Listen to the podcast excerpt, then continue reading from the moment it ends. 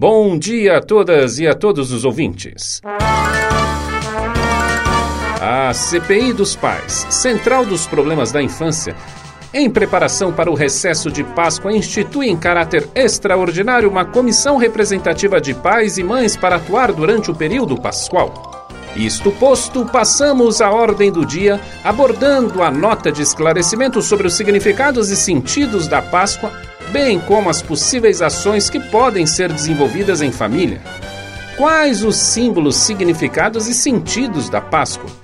Como podemos vivenciar ações com as crianças para trabalhar os princípios desta comemoração? Para seguirmos com a nota de esclarecimento, vamos antes analisar provas colhidas na quebra de sigilo domiciliar. Vamos às provas. Papai, o que é a Páscoa? E por que, que o coelho traz os ovos? Páscoa, meu filho, Páscoa é uma comemoração cristã para comemorar a ressurreição de Cristo. E o que é ressurreição? Ressurreição. Ô, ô Tata, Que foi? Tata, ele tá querendo conversar contigo aqui, Ai, Tata. Guto, eu tô aqui lavando louça Não, agora. Tata, pergunta pra mamãe. Ai, que foi, filho? Mamãe, o que é a Páscoa? Ah, Páscoa. Ótima pergunta. Vem cá. Vem cá que eu vou te contar uma história e te mostrar algumas coisas. Ah, quero ver também. hein? Revelados os fatos, vamos aos esclarecimentos sobre a Páscoa que a senhora relatora apresentará, visto que este é um momento simbólico para celebrarmos o renascimento, a vida, a libertação, a alegria, a esperança e a natureza.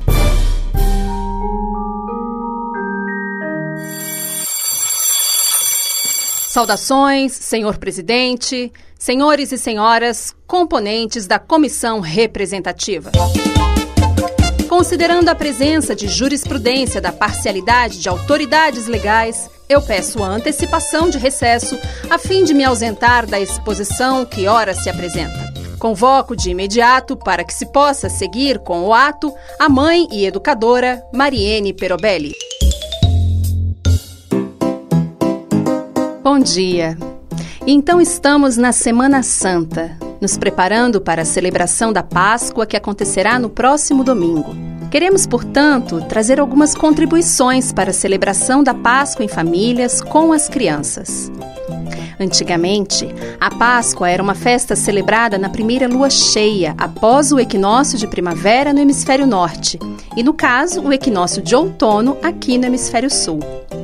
A Páscoa cristã, portanto, é uma continuidade da celebração da Páscoa judaica.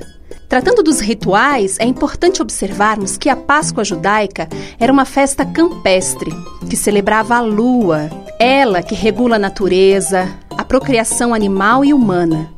Portanto, a lua é um símbolo de renovação da vida. E sendo assim, o renascimento, a ressurreição de Jesus Cristo relaciona-se perfeitamente a esta ideia da renovação da vida. Por isso, a morte, o renascimento, a passagem para uma nova vida é o sentido celebrado ainda hoje na Páscoa.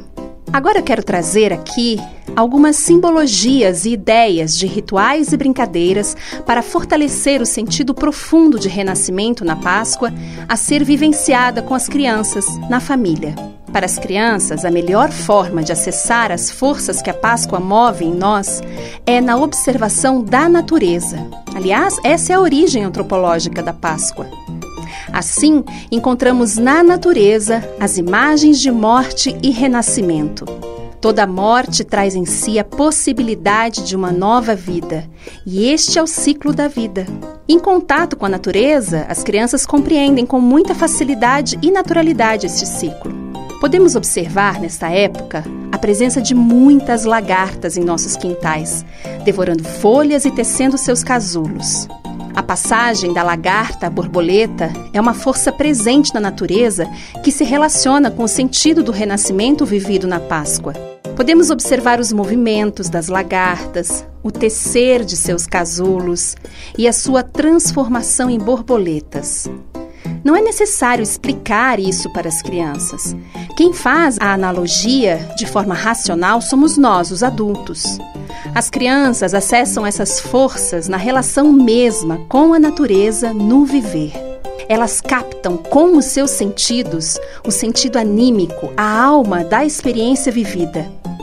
e este é um alimento que elas precisam para nutrir as suas almas.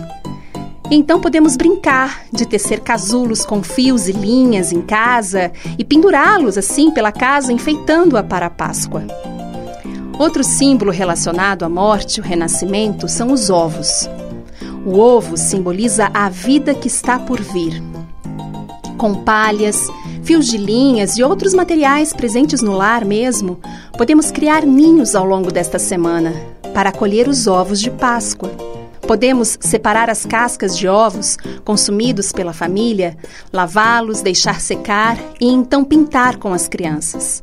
E depois podemos preencher com amendoins, por exemplo, para presentearmos e comermos juntos na Páscoa. Ao pegarmos alguns materiais e transformá-los, como as linhas transformadas em casulos, as palhas em ninhos, os ovos pintados, a criança vive, pela experiência, o sentido da transformação, do renascimento que a Páscoa nos traz. A tradição do coelho, ela já é mais recente que a do ovo e surgiu na Alemanha no século XVI. O animal foi associado à Páscoa porque se reproduz rapidamente e então simboliza a fertilidade e a vida nova. Em casa, podemos fazer a brincadeira da caça aos ovos deixados pelo coelho. As crianças podem deixar uma cenoura e mimos feitos por elas mesmas para o coelho na noite de sábado. As pegadas do coelho alimentam a imaginação das crianças.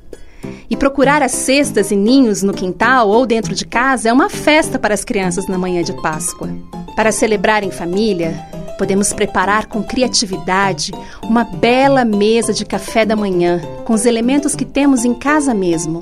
Ao longo da semana, por exemplo, podemos produzir biscoitos caseiros, um bolo de cenoura, com as crianças, para compor os alimentos do café da manhã do domingo de Páscoa.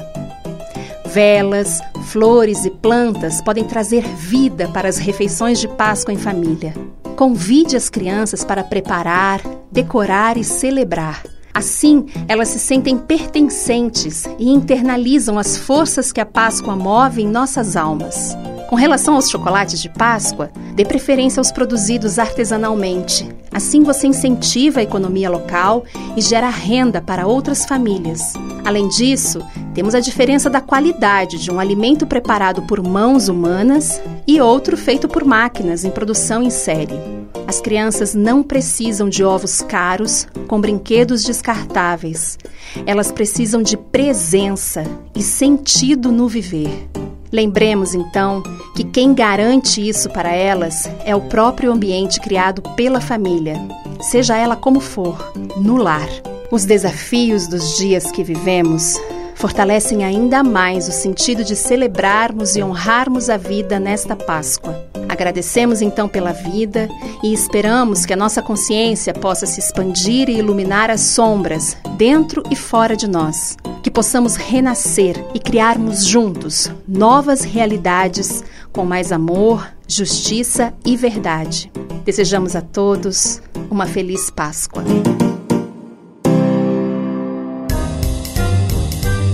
Faça-se o registro em ata para pensar nos autos as considerações aqui apresentadas. Pelos dispositivos legais, atesta-se aqui que a Páscoa é um importante momento para celebrarmos com as crianças as forças da vida, da superação, do respeito, do amor e da alegria. Desejamos aos ouvintes uma feliz Páscoa.